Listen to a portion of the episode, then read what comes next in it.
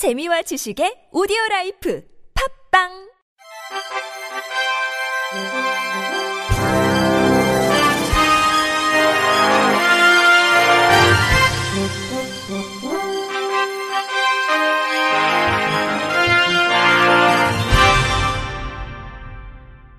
청취자 여러분 안녕하십니까? 12월 15일 금요일 KBRC에서 전해드리는 생활 뉴스입니다. 서울 성북구 정릉로 국민대 입구에서 내부순환로 마장 방면과 북부 간선도로 태릉 방면으로 진입할 수 있는 램프가 15일 오늘 개통됐습니다.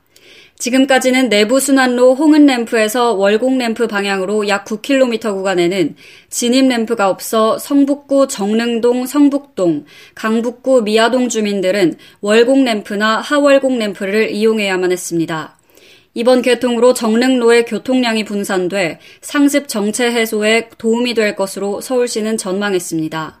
한편 국민대 입구 진입 램프는 2013년 12월 착공해 4년 만에 준공됐습니다. 서울역에서 인천국제공항까지 운행 요금이 딱 정해진 택시가 나올 수 있는 길이 열렸습니다. 미터기에 찍힌 요금에 의존하지 않고 운행 구간, 시간에 따라 가격을 매길 수 있게 관련 규정이 마련돼서입니다. 국토교통부는 이런 내용을 담은 여객 자동차 운송 사업 운임 요율 등 조정 요령 개정안을 행정 예고했습니다. 택시에 정액 운임제를 도입하는 게 핵심입니다. 특정 구간을 운행할 때 적용하는 구간 정액 운임제와 특정 시간 이용할 때 내는 시간 운임제를 모두 가능토록 했습니다. 이전까지 택시 요금은 관할 관청의 검정을 받은 미터기에 의해 산정된 금액을 내야 했습니다. 구간 전액 운임제는 버스로 치면 셔틀버스, 시간 정액 운임제는 대절 택시로 볼 수 있습니다. 국토부 측은 정보통신 기술이 발달해 승객 요구도 많아지고 있는데 택시 운임은 미터기 중심으로 돼 있어 한계가 있다며 공항 등에선 외국인 관광객 대상 부당요금 징수 사례가 여전히 있어 정액 운임제를 도입할 수 있는 근거를 마련한 것이라고 설명했습니다. 국토부가 개정안에서 거론한 정액 운임제 적용 예는 주요 교통 거점 시설 여객 수송 구간입니다. 공항, 항만, 고속철도역과 여객 이동 빈발 구역이 대상이 될 수 있습니다.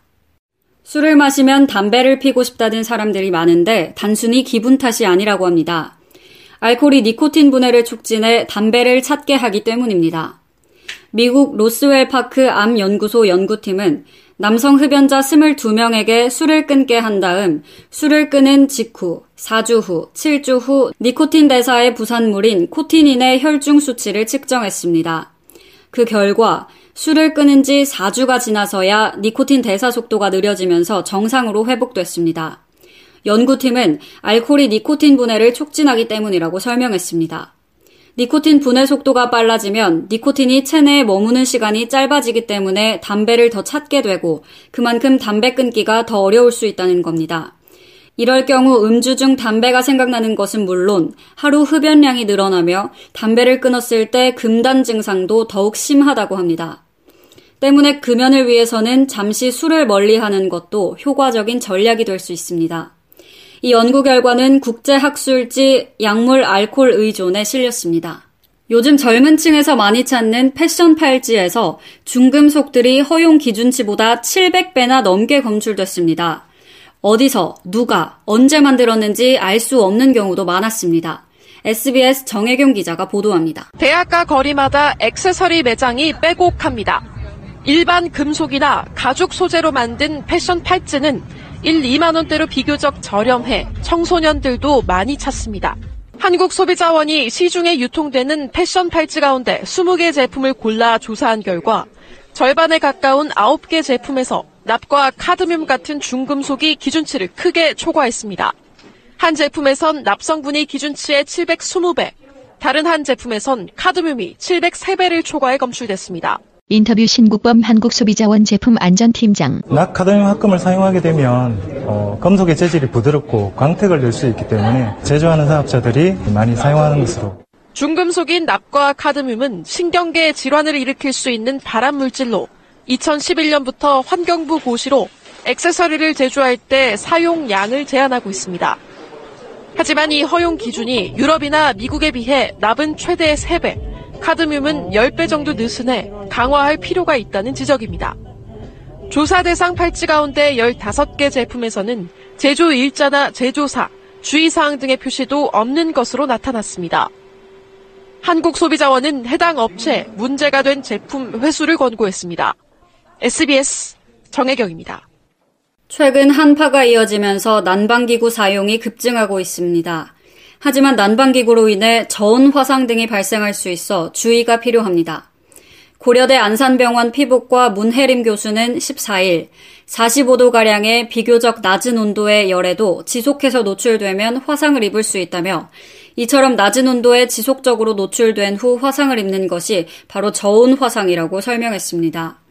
사람의 피부는 단백질로 구성되어 있기 때문에 오랜 시간 열에 노출되면 변형이 일어납니다. 끓는 물의 온도인 100도에는 닿기만 해도 화상을 입을 수 있으며 48도에서는 5분, 50도에서는 3분, 60도 이상에서는 8초 정도 노출되면 단백질이 파괴돼 변형이 일어날 수 있습니다.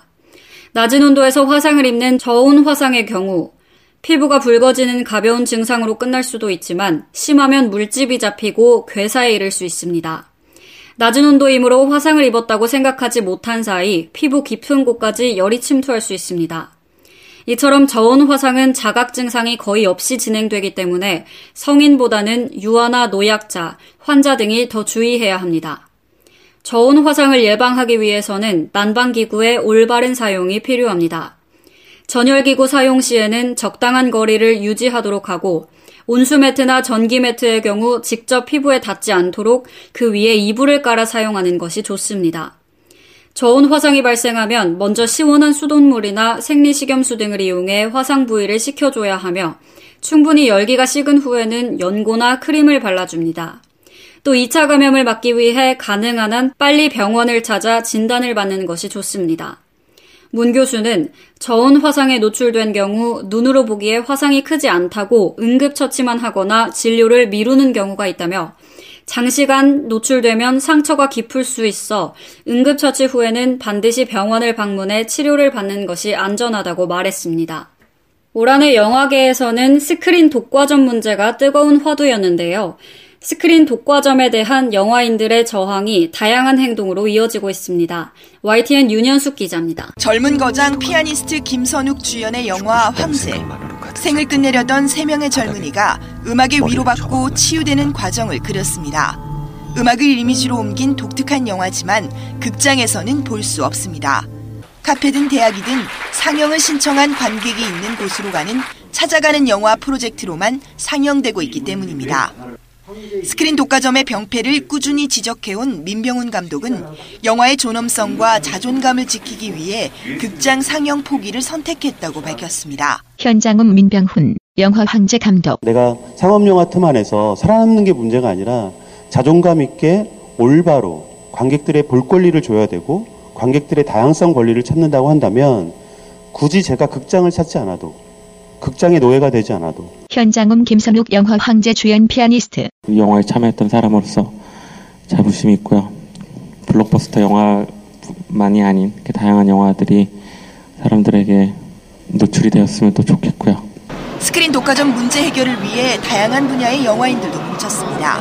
특정 영화의 문제가 아니라 왜곡된 산업 구조가 문제라는 데 동의하는 영화인 138명이 모여 지난달 영화 다양성 확보와 독과점 해소를 위한 영화인 대책위원회를 발족시켰습니다. 반독과점 영대위는 내년 1월 영화인 대토론회를 시작으로 실질적인 독과점 해결 방안을 마련해 나갈 계획입니다. 영화 산업의 확대를 위해 수직 계열화가 불가피하다는 대기업과 영화의 다양성을 위해 공정거래 환경이 필요하다는 영화인들의 대립이 한층 치열해질 전망입니다. YTN 윤현숙입니다. 끝으로 날씨입니다. 저녁에 중부와 전북 북부에 눈이 시작돼 차츰 전국으로 확대되겠고 내일 아침까지 이어지겠습니다. 경기 동부와 강원 영서, 전북 내륙에 최고 3cm, 그 밖의 지방은 1cm 내외로 양이 많지는 않겠습니다. 다만 날이 추워 도로가 꽁꽁 얼 수 있어서 빙판길 조심하셔야겠습니다. 눈이 그친 뒤에는 다시 한기가 밀려옵니다. 주말인 내일 낮부터 추워지겠고 일요일 아침 서울의 기온이 영하 11도까지 떨어지겠습니다. 주말인 내일은 오후에 충청과 호남, 제주에도 또 한 번 눈이 시작되겠고 서해안을 중심으로 월요일에는 중부지방까지 확대돼 내릴 전망입니다. 한편 현재 중서부 지역을 중심으로 미세먼지가 높게 나타나고 있습니다. 대기 정체도 심하고 중국에서 스모그가 유입됐기 때문인데요. 호흡기 약하신 분들은 조심하셔야겠습니다. 이상으로 12월 15일 금요일 생활 뉴스를 마칩니다. 지금까지 제작의 이창현, 진행의 윤수빈이었습니다. 고맙습니다. KBIC